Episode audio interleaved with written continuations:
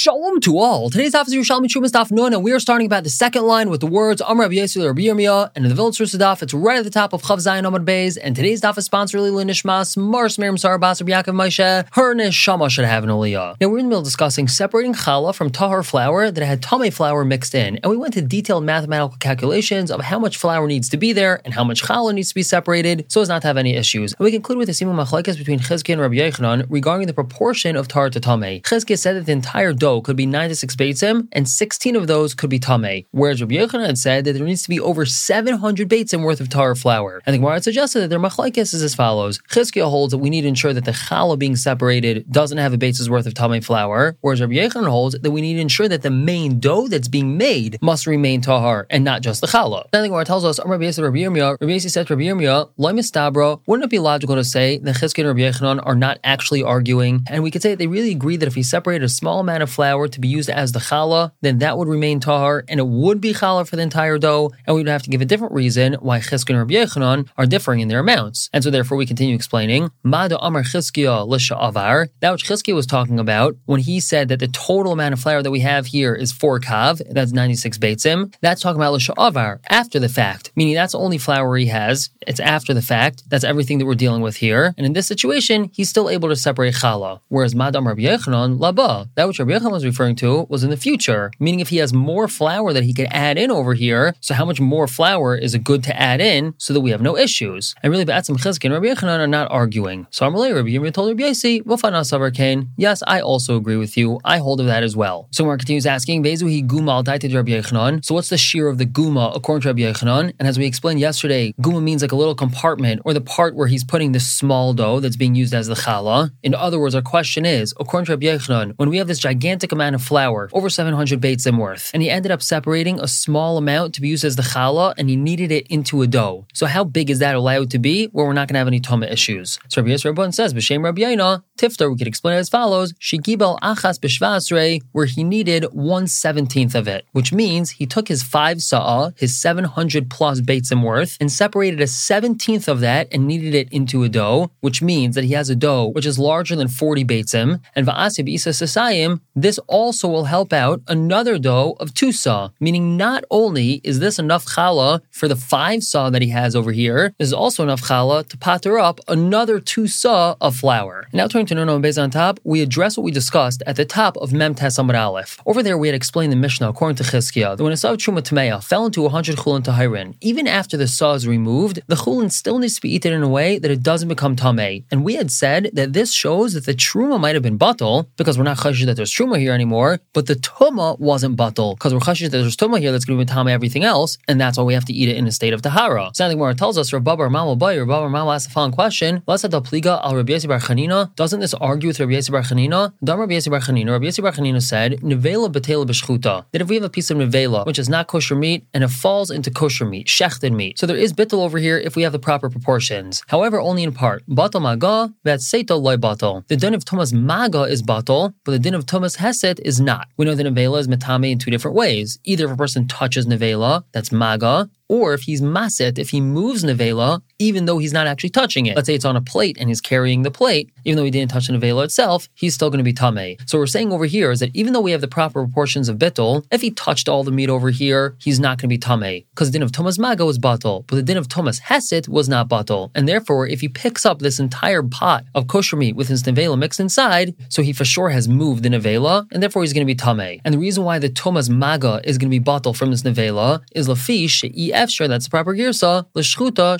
shete'asa nevela. It's impossible the shechted meat is going to become nevela. Once it's shechted, it can't become nevela. But what do we see very clearly? That the din of tuma is batal. According to Chizkiah, it seems to be the din of tuma is not batal, whereas here we're saying the din of tuma of the nevela is batal. So the Gemara Nun Alpha on top answers, on Rabbi Yisrael, Rabbi Yisrael says, taman over there, meaning when we're dealing with the nevela and the shchuta.